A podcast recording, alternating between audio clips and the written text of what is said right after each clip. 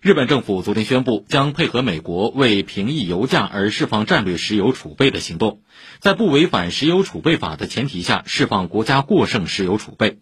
美国白宫23号宣布，美国能源部将从战略石油储备中释放5000万桶原油，以缓解经济从新冠疫情中复苏时出现的石油供需不匹配问题，并降低油价。